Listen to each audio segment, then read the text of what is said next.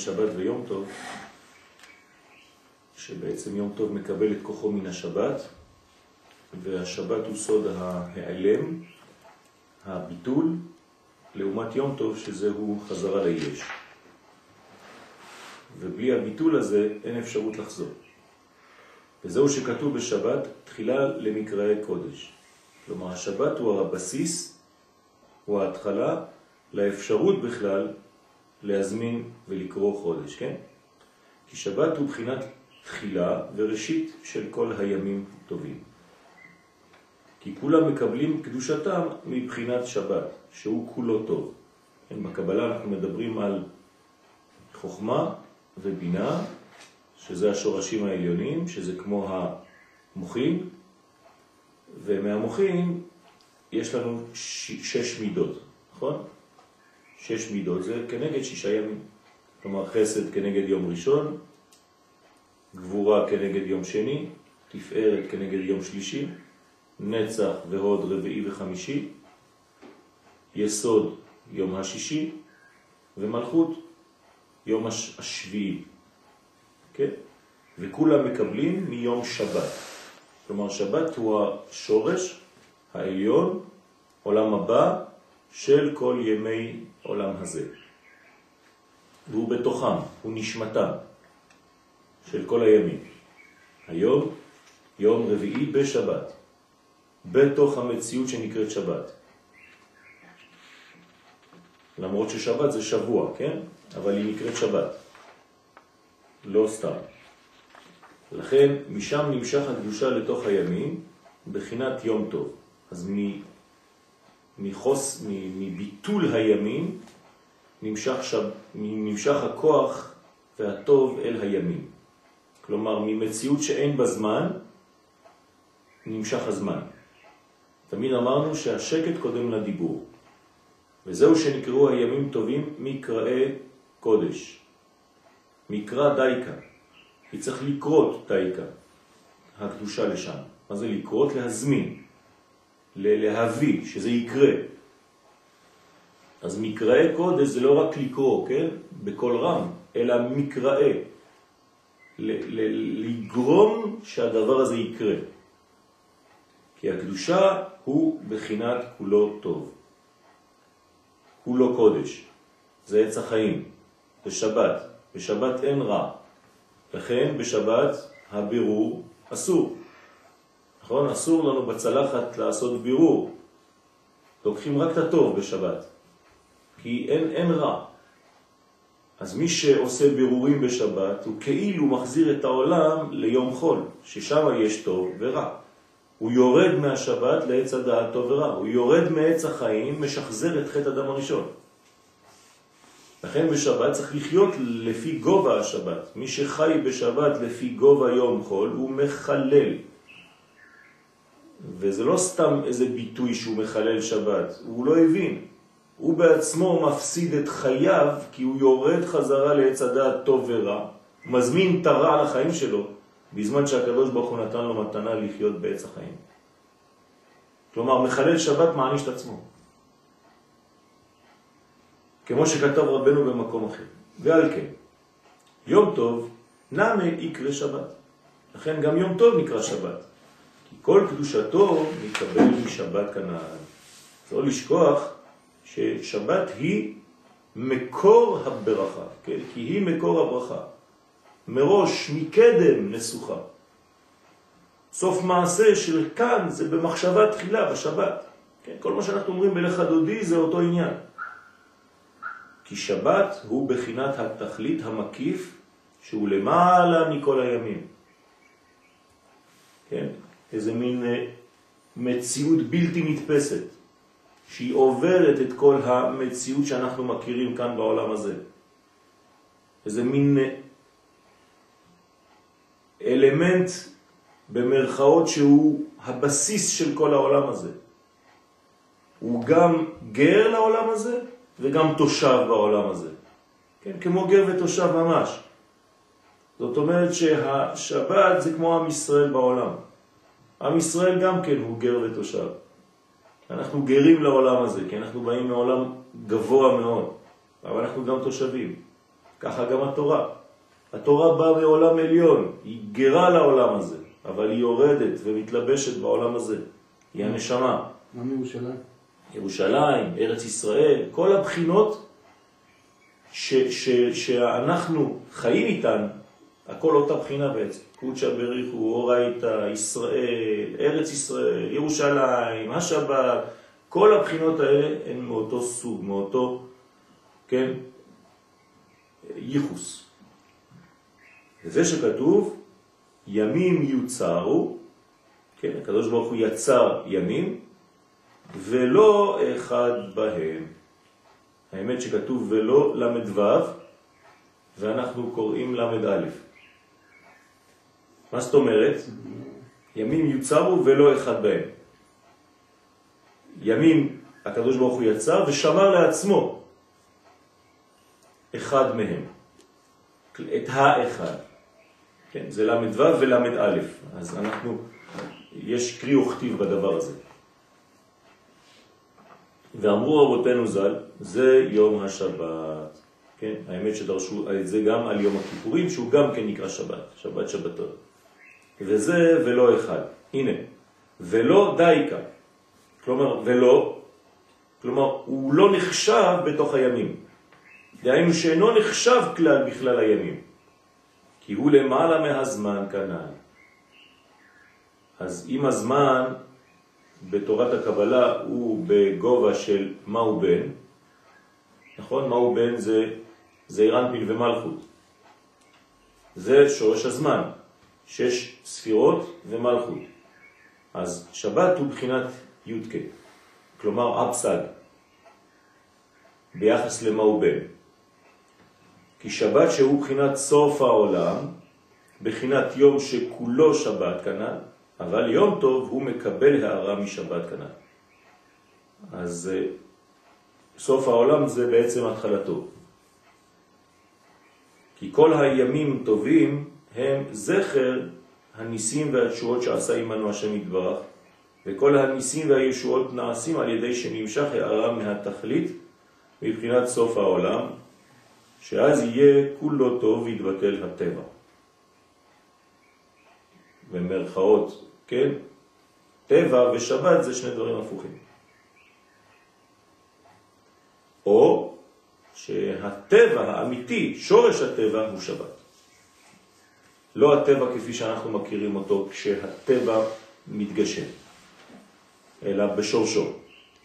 ולכן כשאנחנו אומרים שיום שכולו שבת זה מה שיהיה לעתיד לבוא, בגלל שאנחנו פשוט מאוד מתחילים להבין יותר ויותר לאורך ההיסטוריה וההתקדמות שלנו את מציאות השבת. אנחנו חוזרים אל התוכן האמיתי, אל הנקודה.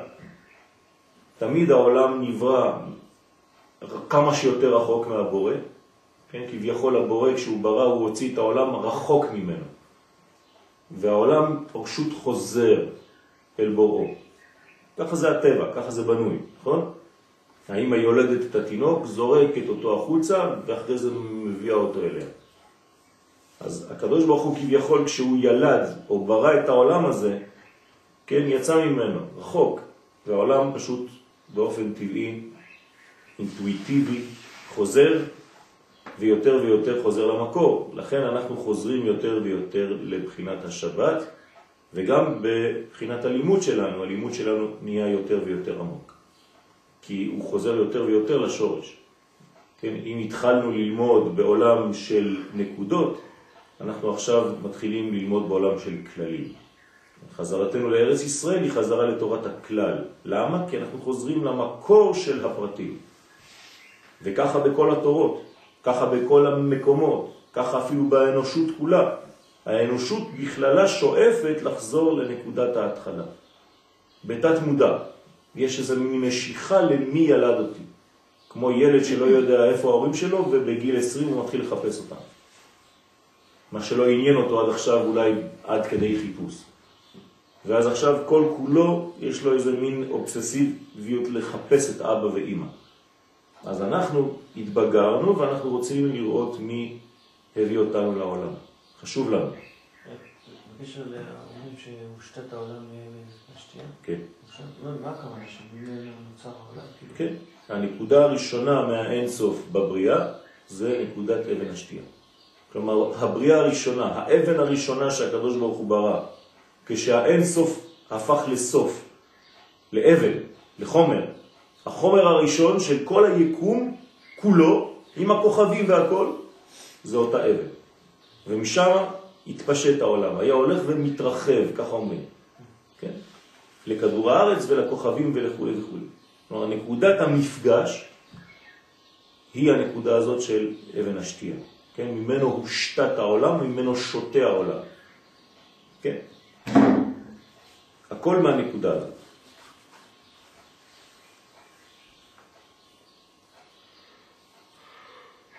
שאז יהיה כולו טוב ויתבטל הטבע.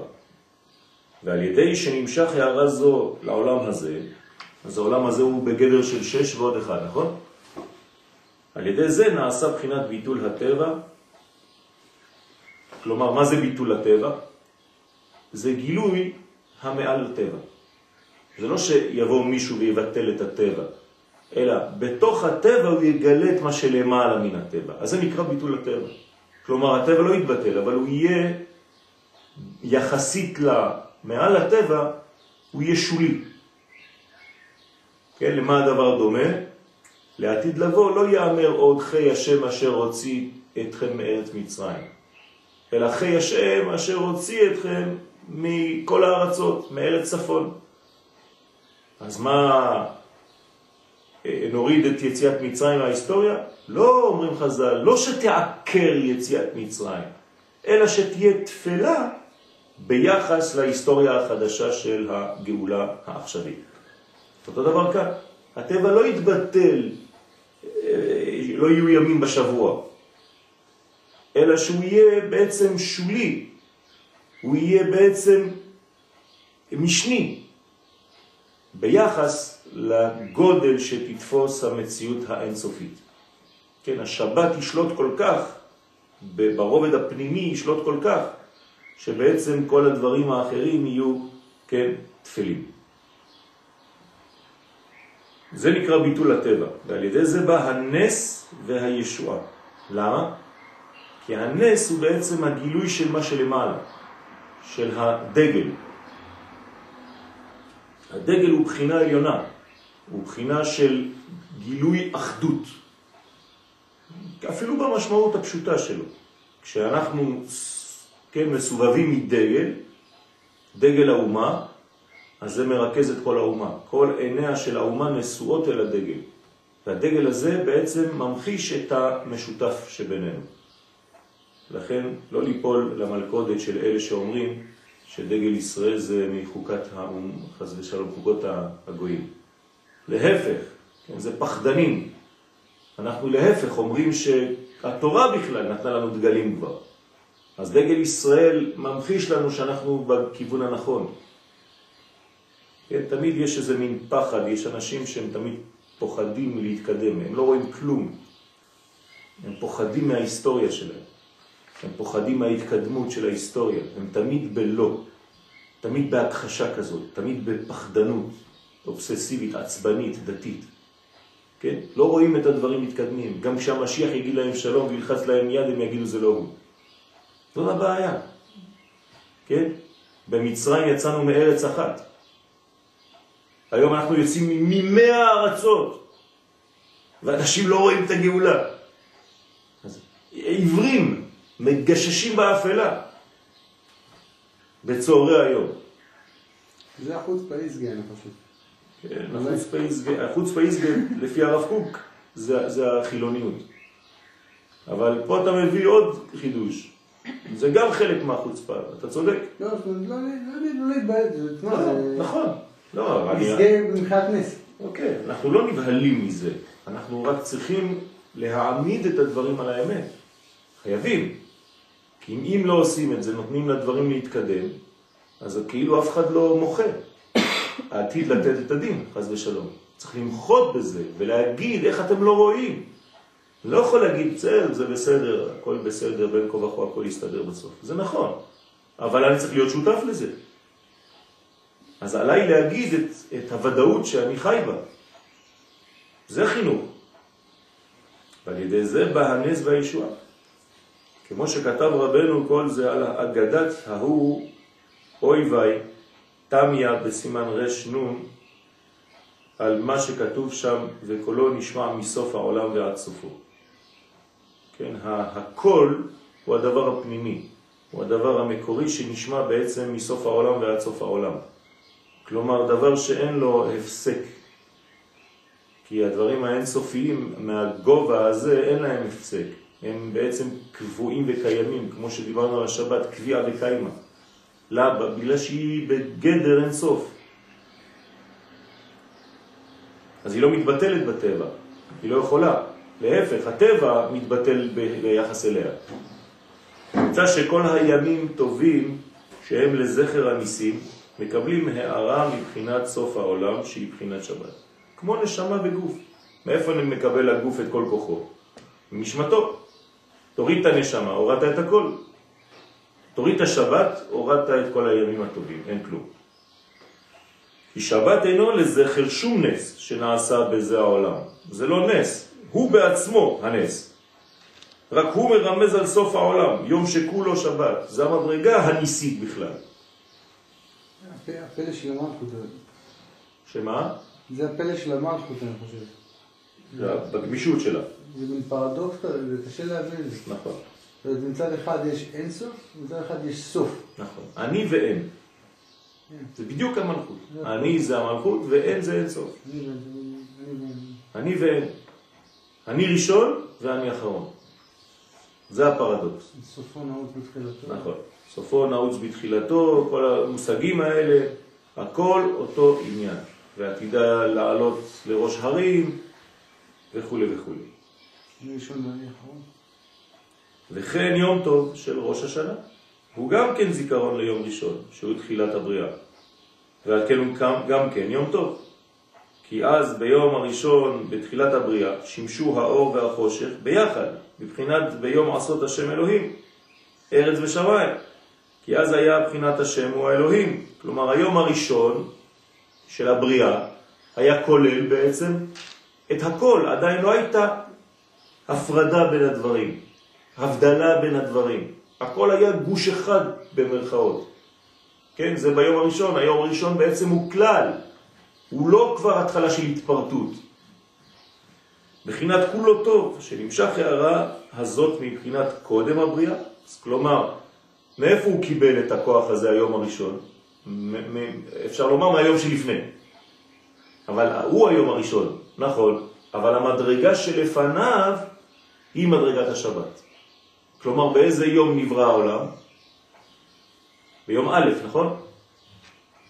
ויהי ערב ויהי בוקר יום אחד. אז מה היה לפני זה? שבת.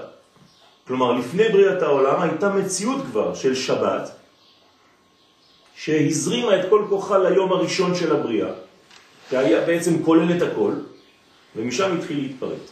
היום הראשון הוא הכי פחות מחסומים, הוא הכי פחות בתוך הפרטים. נכון, הוא הכי קרוב לכלל.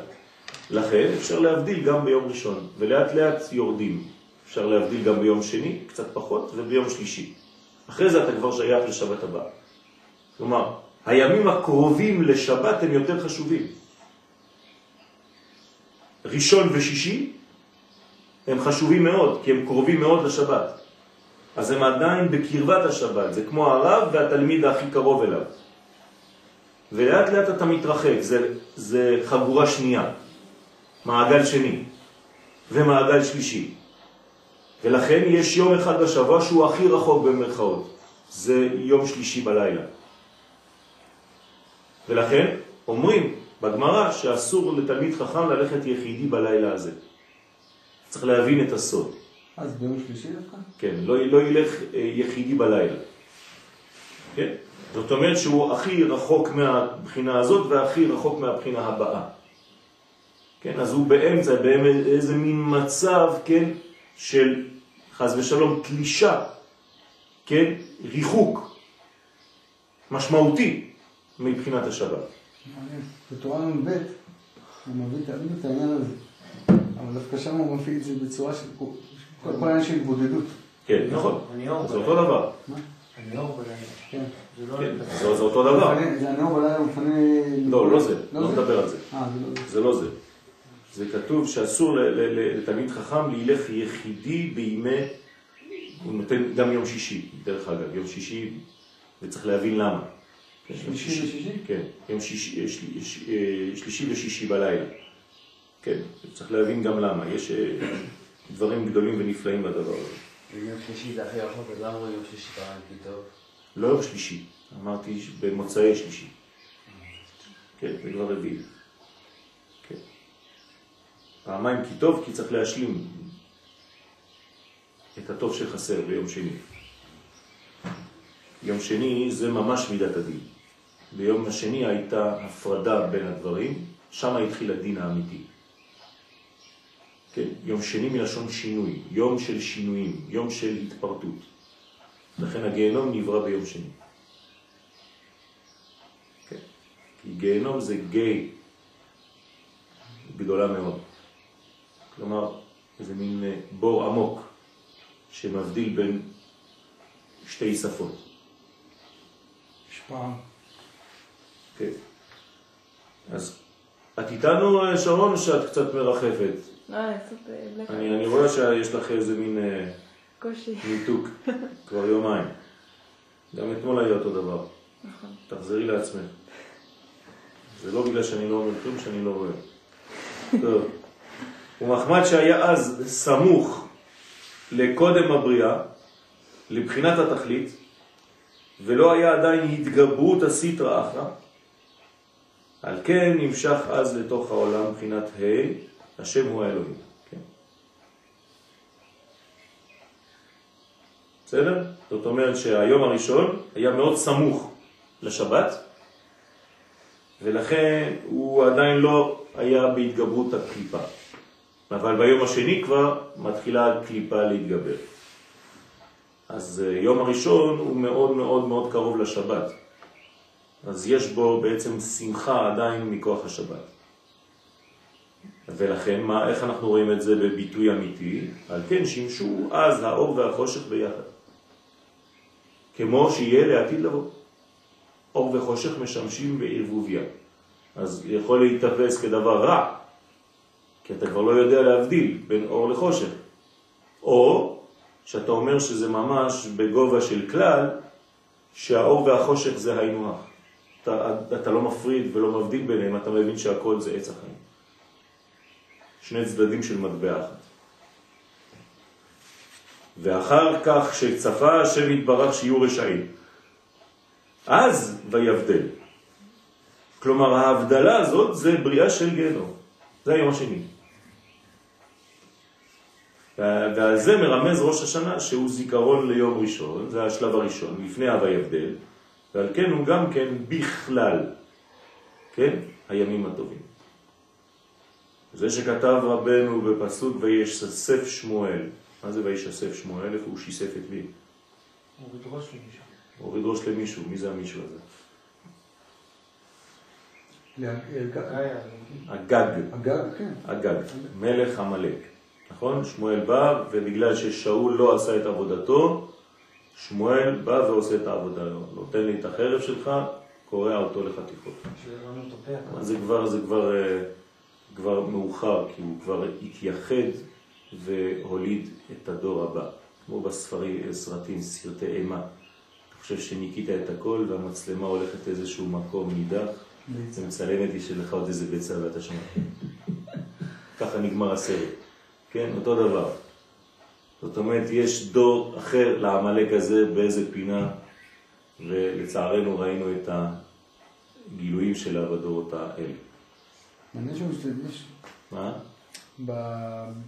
בפועל הזה, בישסף, פעם באותו הקשר של יום טוב, ראינו את זה שיש איזה שיסוף של, אה, של כאילו ירד- רגליה יורדות מוות, כן. כדי כאילו לנתק אותה כאילו מהיריקה הזאת, יש גם שיסוף. שיסוף של רגליה יורדות מוות, כאילו, תראה לי את זה, לא זוכר. לא זוכר דווקא פה. כן, אני לא זוכר את העניין הזה. מה זה לשסף בעברית? נכון. כמו שזה נשמע. מה זאת אומרת כמו שזה נשמע? אתה נותן סיום לדבר, שסוף. שסוף. להביא את הדבר לגמר, לסיום. זה נקרא להישסף, חוץ מזה שזה שומעים כמו שזה שומעים. כן? כלומר, לתת לדבר סוף, לקרות אותו, שלא יהיה לו המשך.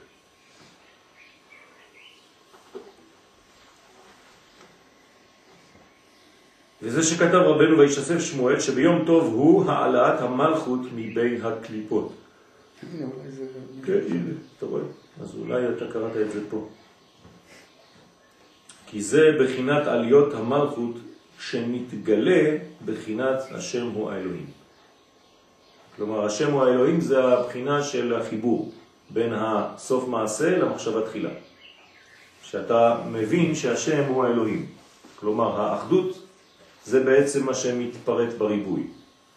אתה לא חושב שיש אלוהים אחרים, ריבוי אלוהים, כמו, ש, כמו שהיו בכל מיני תרבויות, כן? האל של הים, האל של היבשה, האל של הספרייה, האל של ה... כן? כל דבר יש לו אל. למה? כי הם בעצם הלכו לעולם הריבוי, אז יש מלא אלים, אתה מתפלל לאל הספציפי ברגע שהספציפי, כן? כל, כל... כלומר, הם, זה נקרא אלוהים, אלוהים אחרים. מה זה אחרים? מבחינת האחוריים של המציאות, לא מבחינת הפנים. אז הם הולכים בעצם לאחוריים של המציאות, לכן הם רואים הכל רק בריבוי. כלומר, הבסיס לעובד עבודה זרה, מה זה? לתפוס פרטים ולשכוח את הכלל. זה הבסיס. הרמב"ם כותב את זה. כן. כמו. שאמרתי בהתחלה, בהתחלה זו הייתה מחשבה לכאורה נכונה. נכון, המחשבה היא נכונה, הבעיה זה שהביטוי לזה, העבודה על הדבר הזה, זה עבודת האמצעים בסופו של דבר. וכמו שאמרנו אתמול שבתפילה אנחנו מתפללים לזה, אבל יודעים שאין סוף פועל. מתפללים רק לאין סוף. ואז אה, יש, צריך להיזהר מהעניין שאתה לא מתפלל לצפירות. זאת אומרת, שלא תישאר רק ב... נכון. שמעתי גם פעם איזה משהו שקשור, שלמה אומרים עלינו לשבח אחרי... אה, אחרי אה, קידוש הלבנה, בדיוק כמו אותו עניין. שלא תישאר בקידוש הלבנה, לכאורה כאילו אתה... לא, אתה עובד את הלבנה. אתה כאילו עכשיו במדרגה הזאת. זאת אומרת, עלינו לשבח, זה כאילו שוב מחזיר לך... כן. זה- שמעתי מישהו שאמר לו מישהו, אה, זה נשמע מדויק. צריך להיזהר, כן, של, של לעשות את הדברים דרך, אבל לא בשביל, ב, ב, ב, ב, בעד, כן?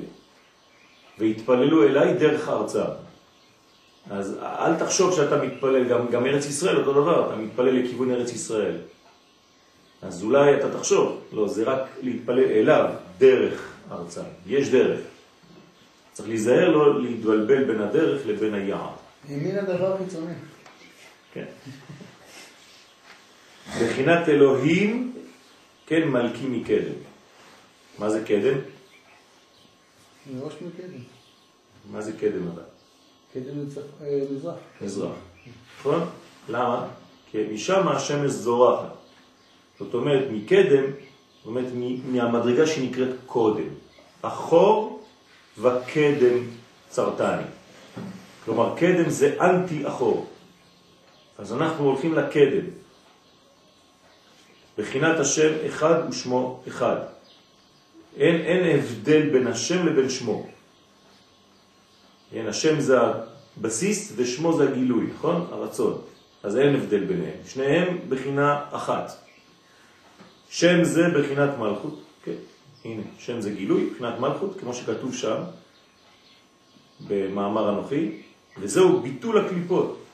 כי נתבטל כל הרע, רק כולו טוב. איך אתה מבטל קליפות בעצם? כשאתה מגלה את האחדות שנמצאת שם. הקליפות זה פשוט לאבד את כוח האחד וליפול אל כוח החיצון. אתה מאבד את הפנימי ואתה נופל לקליפה. כמו פרי. פרי. אם אתה שוכח את הפרי, אתה מקלף את התפוז ואתה אוכל את הקליפה, אתה, מסתכלים עליך, יגידו, מסכן, זה חולה, כן. זה אותו דבר. אנשים מקלפים פירות בתורה ולוקחים את הקליפה במקום לקחת את הפרי. או בכל הדבר בחיים. צריך להיזהר מאוד, כי זה דבר שנראה פשוט כשאני מבטא את זה בצורה הזאת שעכשיו אמרתי. אבל בחיים זה לא כל כך פשוט. איפה המרכז ואיפה השולי.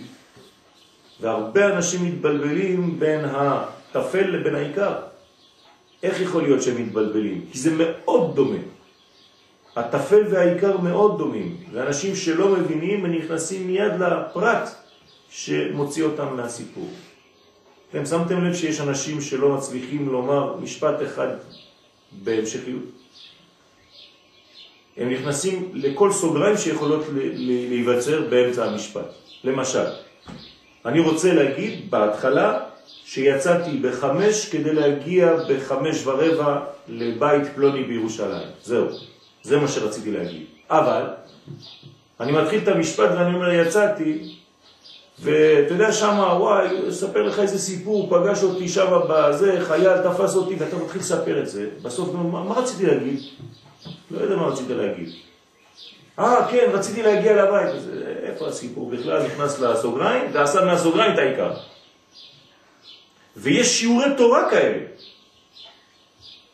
שהרב נמשך אחרי התלמידים, ומרוב שאלות, אתה נכנס לפרטים, לפרטי פרטים, הכל מעניין, אבל השיעור אתה לא יודע בכלל, יצאת מהשיעור, איפה הוא רצה להגיע? לא הבנתי. אז למדת כל מיני דברים בדרך, אבל באמת לא למדת אותם, כי הם היו תלושים ממציאות. זה דברים שנזרקו באוויר. כן? זה לא בגלל שאתה שומע אינפורמציה שהאינפורמציה הזאת תישאר, אלא רק כשהאינפורמציה נחקקת, נכנסת לתוך תהליך אחד גדול. אז אתה זוכר. דוגמה, כשאתה לומד הלכה, ואתה לא לומד איך הגיעו להלכה הזאת, כל שנה אתה תחזור ללמוד את אותה הלכה ותשכח אותה. למה? כי אתה לוקח רק את התוצאה הסופית, ואתה לא יודע את הדרך שהביאה את חז"ל לקבוע את ההלכה כמו שהיא. אבל אם היית יודע את המנגנון, היית בונה את הפאזל לבד כל פעם, והיית מגיע למסקנה שההלכה היא כזאת. אתה לא יודע לעשות את זה, אתה לוקח רק דברים תלושים, ומזה אתה עושה את ההלכה. אז בסדר, כשאתה פותח את הספר זה קרוב אליך, אבל כל שנה זה מתרחק, ועוד פעם אתה צריך ללמוד מחדש, ועוד פעם אתה צריך ללמוד, ועוד פעם, כמה ריבונו של עולם, כבר 15 שנה אני תופס אותו הלכות, כולה מסומנות כבר, ואני שוכח כל הפרטים האלה. למה? לא למדת את המהלך, את הגמרה שמביאה להלכה. דרך אגב, גם זה, אולי אפשר להגיד, זה, אתה יודע, בן אדם לומד, איך אתה יודע שאתה קצת מתקדם? ש... כשאתה מבין כאילו את הכלל, אז אתה יודע, אפילו לפני שהספר אומר, אתה מבין את הרעיון. נכון. אז הוא אומר לך, וואלה, הבנתי טוב. נכון. אני, אני כנראה, משהו כן הולך בכלל. אה, אתה תפסת את הראש של המהלך. ברגע שאתה תופס את הראש של המהלך, אתה כבר לא צריך את המהלך. אתם יודעים, היום אנחנו מאוד מאוד חלשים בבחינה הזאת. כלומר, זה לא שאנחנו חלשים, הדור שלנו חזק, אבל הוא עושה לעצמו הנחות. כשאנחנו לומדים משהו, מיד אנחנו קופצים למה אמר רש"י, מה אמר זה, אתה לא חושב בכלל. כל הזמן הנטייה שלך זה מיד לקפוץ. למרות שזה דווקא, אפילו הייתי אומר ההנאה קצת. זה הנאה, אבל למה? לא, ההנאה, לא לקפוץ. אה. דווקא... למצוא את זה אחרי שאתה הבנת. כן. אז זה משהו אחר. לראות קצת, לראות איפה אני. אבל זה אחר כך. עוד פעם, אם אתה מיד, אתה לוקח פסוק ולא מחפש להבין אותו בכלל, בראש שלך, אפילו כמה שניות, מיד, מה אומר רש"י? זה מה שאומר רש"י, אבל זה אתה לא רש"י, הוא אמר. בוא תחשוב אתה, ותגיע לאיזה מסקנה, אחרי זה תבדוק ואתה אומר, וואי, רש"י אמר אותו דבר, שרי, שכיוונתי לדעת גדולים. זה סיפוק אחר. כי צריך ללמוד איך ללמוד גם. נכון. זה, זה, זה צריך כמה שיעורים. איך נתת לנו למשל אז את השאלה הזאת, מה ההבדל בין אה, גאולה לישועה. ואז ראיתי, לא רק אז, אבל איך, איך בכלל, איך ניגשים לזה? איך ניגשים בכלל ללמוד? נכון. מה אנחנו עושים? זה צריך ללמוד, יחד נכון. ללמוד. לדעת מה לפתוח ואיפה לפתוח. זה נקרא תלמיד איך חכם. לפתוח, מה עיקר, מה תפקיד, מה רוצים. נכון. בחיים בכלל. נכון, נכון. זה, הלימוד זה, זה לימוד של חיים, זה רק דוגמאות איך ללמוד את החיים שלנו. כי נתבטל כל הרע, רק כולו טוב, כולו אחד כנזכר לאל. וזה שכתב רבנו שם בפסוק וישסף הנזכר לאל, שעל ידי יום טוב הוא ביטול הגדלות על ידי הצדיקים, כן? כי זה בחינת יום טוב, דהיינו ביטול אל האינסוף. בבחינת רצו ושוב. הרצו ושוב הוא בעצם ביטול שמביא לישות. ועוד פעם ביטול שמביא לישות. אתה, אתה נע בין הביטול לבין ההתחדשות. כל פעם שאתה רוצה להתחדש, אתה צריך להתבטל קודם במדרגה העכשווית שלך. לוקח שבת בכיסים, חוזר. זה נקרא שאין חידוש אלא בביטול ההוויה הקודמת. אז יש לך הוויה חדשה. מה אבל? למה- משתמש פה? ב- זה לא... ברצו ושוב? לא. אה, ביטול הגדלות הוא אומר. למה הגדלות? יום טוב הוא ביטול. יום טוב הוא ביטול הגדלות על ידי הצדיקים. ביטול הגדלות על ידי הצדיקים. זאת אומרת שזה זה ביטול המדרגה שלך כגדלות של המוחין שלך אל המדרגה האינסופית. כן? ומשם ממשיכים הצדיקים הקדושה כנ"ל. כלומר, רק על ידי הביטול הזה אתה יכול להמשיך קדושה מחדש. אדם שלא מוכן להתבטל, קראתי לזה מבחינה פסיכולוגית הרפאיה, אדם שלא מוכן להרפות, הוא לא יכול לגדול, לא יכול להתקדם בחיים. הוא עקשן. אדם עקשן לא יכול להתקדם. הוא, הוא לא מוותר, הוא כל הזמן כזה כבד. כן, הוא חושב שהוא יודע הכל, יש לו איזה מין ראש כזה כמו איזה סוס עם... אה, איך קוראים למכסים האלה ששמים לו פה? אתה צריך לדעת את זה, לא? אתה טבעי, אתה כמו עם חליל כזה, תיגר, בהרים. זה, זה, הוא אוהב את זה, זה המדרגה שלו. איזה רועי צאן כזה. אה? לא האלה. אבל זה גורם לסוס לראות רק ישר. כדי שלא ילך לצדדים. אל תהיו כסוס, כפרא, אין הבין, באמת תגברסם. כן? שכל זה תלוי בתכלית העניבות, כלומר הענבה, כן? בלשוננו היום.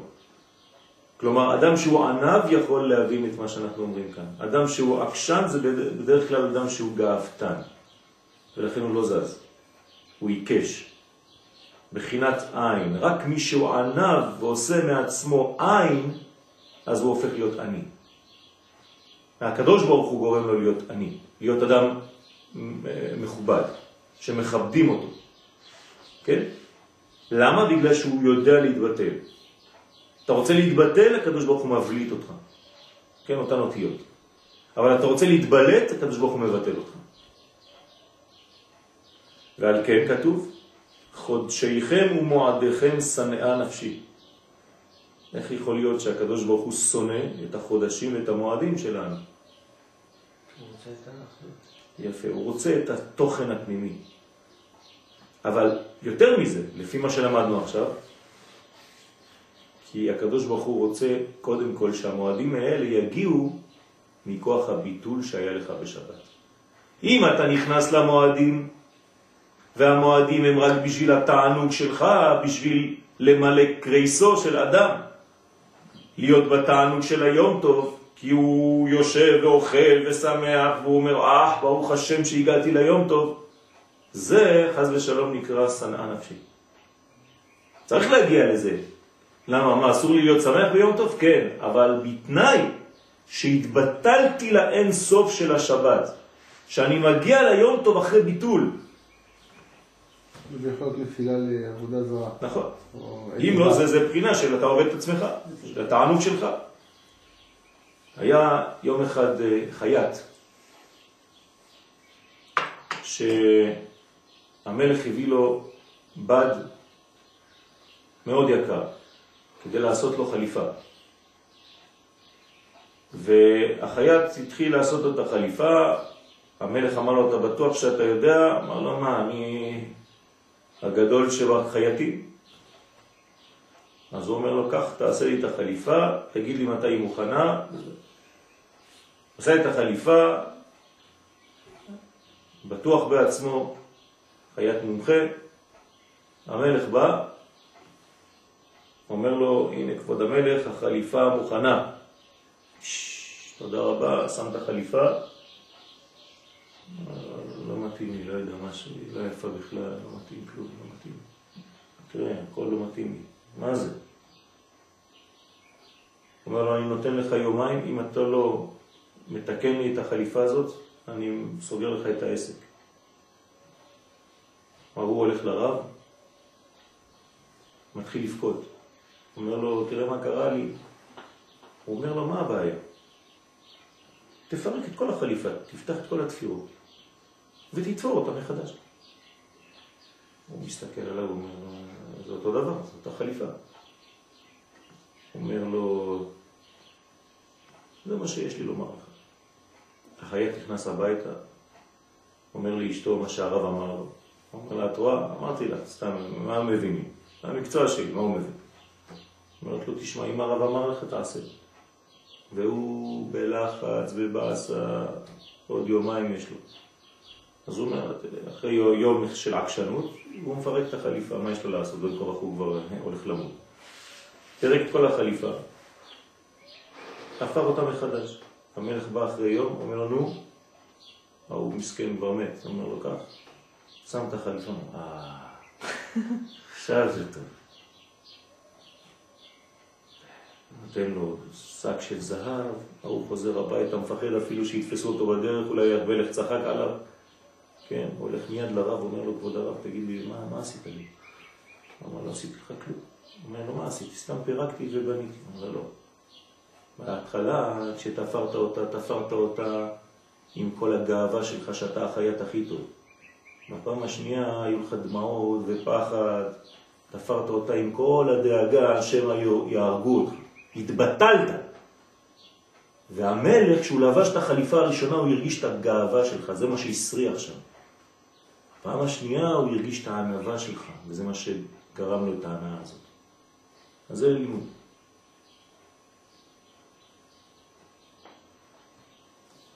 סיפורים זוכרים טוב. זה צריך לספר לילדים. על כן כתוב, חודשכם ומועדיכם שנאה נפשי. כן, אני שונא כשהדבר בא בצורה כזאת של אתה נכנס ומתפרץ לדבר הזה, בלי שקדמה לזה הביטול הזה. כן? ואילו שבת לא קמה, כלומר על שבת הוא לא אומר דבר כזה, כמו שכתוב בזוהר הקדוש, כי יום טוב שקדושתו תלוי בישראל, אז מה ישראל עלול לעשות? לעצמו. לעצמו. בגלל זה אמרתי לכם, כמו יום ירושלים. מי עשה? מי נכנס לירושלים? אנחנו. הצנחנים. אז מה היינו עלולים לומר? אנחנו, בזכותנו. אז באים חכמי ישראל, הרבנות הראשית לישראל, וקובעת שצריך להגיד הלל. למה? כדי להתבטל למי שעשה לך שתיכנס לירושלים. אז היום אנחנו נגיד הלל. בברכה. למה? להפך, לבטל את הגאווה העצמית הזאת. על כן, מאחר שישראל אינם הגונים חז ושלום, על כן גם היום טוב שכל קדושתו מהם גם כן אינו להתקבל חז ושלום. כי אתה לא יודע להתבטא לפני שאתה בולט. אבל שבת שהוא קדוש מאליו, על כן אינו נפגם על ידי פגם של ישראל חז ושלום, לא יכול להתפגם. זה מקום שאתה נכנס אליו כמו מקווה. אתה מתבטל בתוך המקווה. מה זה מקווה? מה האדם עושה כשהוא נכנס למקווה? אה? מה אתם אומרים? חוזר לאיזשהו שורש. הוא מת, הולך למות. מה זה מים? אתה יכול לחיות, לחיות במים? תעשה כמה כוונות, שם לא תצא יותר. אם הכוונות שלך ארוכות מדי. קח את הכוונות של האריזל. חושן גלגול. ניפגש בגלגול הבא. אתה מת. המים זה לא אלמנט של בן אדם. אז למה אנחנו נכנסים למים? כדי למות, כדי להתבטל, אנחנו מורידים את כל הבגדים שלנו, אנחנו ערומים, אנחנו מתביישים, אנחנו כמו, כן? תולעת, נכנסים לתוך המים האלה ויוצאים כאילו עכשיו יצאנו מהקבר, יצאנו חדשים. זה, זה הכוונה הבסיסית של המקווה, לפני כל השמות, כנה, קסק וקמק וכל ה... שחשוב, אבל אם אתה לא מבין מה אתה עושה לפני, אתה הולך לאיבוד בכל מיני כוונות וצירופים, זה לא זה. צריך להיזהר מאוד. ועל כן ביום טוב מותר אוכל נפש. כי מאחר שכל קדושתו תלוי בנפשות ישראל שממשיכים הקדושה לשם, על כן מה שהוא צורך הנפש, דהיינו אוכל נפש, בוודאי אינו ראוי שיעשה. כי הנפש הוא למעלה מהיום טוב. כלומר זה האוכל של הנפש. הנפש איפה היא? בשבת. אז למי אתה נותן לאכול ביום טוב? אוכל נפש, תשימו לב. לא כתוב אוכל גוף. כי משם מקבל הקדושה, אבל כל המלאכות בוודאי אסורים. אתה לא עובד אה, בכל המועד, זה לא פשוט לעבוד.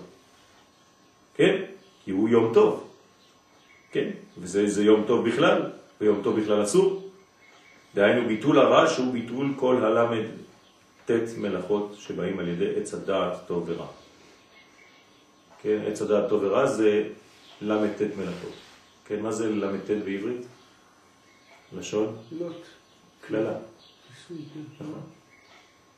כן. ל"ט, ל"ט זה כללה בעברית. וזה גם הסתר, כן? לוט. לוט זה וילון, מסך. אבל שבת הוא למעלה, ואינו תלוי בקדושת ישראל, על כן אסור בו אפילו מה שהוא צורך הנפש. כי אתה בעצם מתבטא לאינסוף, הוא מאכיל אותך במרכאות. כי הוא שביתה לגמרי, מבחינת יום שכולו שבת. שאז יתבטל הכל ואין בו שום עשייה, רק מי שטרח בערב שבת יאכל בשבת. מי שלא טרח, יאכל אותה.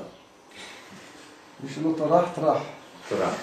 טרחה, כמו שאומרים באשכנזית, ביידיש. יקבל טרחה. אז נסיים את זה. על כן, יש דעות שמוקצה, אף על פי שמותר בשבת, אסור ביום טוב. דהיינו פירות המוקצים שבשבת אין צריך הזמנה, אבל ביום טוב צריך הזמנה שצריך לומר מכאן, כן? מתי אתה קובע מה יהיה מוקצה או מה לא? בלפני שבת. במתי אבל? בין השמשות. ולפני שבת בין השמשות. שם אתה קובע מה יהיה מוקצה, מה לא. כלומר, אם אתה מקצה את הדבר הזה, לשבור, לא יודע משהו, אז הוא הופך להיות מותר לך בשבת. מוכן. כן, ההפך ממוקצה זה מוכן. כי זה ידוע שבמקום שצריך לגרש את הסטרא אחרא ולהזמין הקדושה, שם צריכים הזמנה בפה. כמו שאנחנו אומרים זימון. על כן ביום טוב שצריכים לקרוא את הקדושה לשם, מבחינת מקרא קודש, להכניע הערה של שאר המלכויות של האומות שהן סטרא אחרא. על כן, אכילת יום טוב צריך הזמנה בפה, דווקא, כדי לגרש הסטרא אחרא ולהזמין הקדושה שם. גם כשאתה קונה דרך אגב מצרכים, תאמר, זה לכבוד יום טוב. זה לכבוד שבת קודש. ואם תמצא יותר יפה, תגיד זה לכבוד שבת קודש. אבל שבת, וגם כשאתה משלם, דרך אגב, כשמשלמים, האריזל אומר שזה אחת מהכוונות, כשמשלמים למאכל שאתה קונה, נגיד אתה קונה עוגה לשבת, בזמן שאתה נותן את הכסף והמוכר לוקח ממך את הכסף, אתה אומר את המילה לכבוד שבת קודש. כן, זה ראשי תיבות למד, שין וקוף. זה סוד, זה שם, שם סודי. לכבוד שבת קודש, או לכבוד קדושת יום טוב. ולכן, אבל שבת קדוש מאליו ואין שום אחיזה לסטרא אחרא כלל, כי הוא בחינת אלמא דעתה, מה זה אלמא דעתה? זה שקל, יוצא שקל. כן, נכון. שקל זה בגימטריה? 300, נפש. אותו דבר. שין קוף, כן? ולמד. 430. גמטריה נפש. נון 50, פ' 80 ושין 300. 430. שקל שווה נפש. זה משקל. סגולי. אז זה נקרא אלמא דעתה. מה זה אלמא דעתה? הבא. עולם הבא. למה דעתה? שבא. עתה זה לבוא, נכון? על כן אין צריך הזמנה. אז בעולם הבא אין צריך הזמנה. רק בעולם הזה יש הזמנות. יום טוב, חג שמח.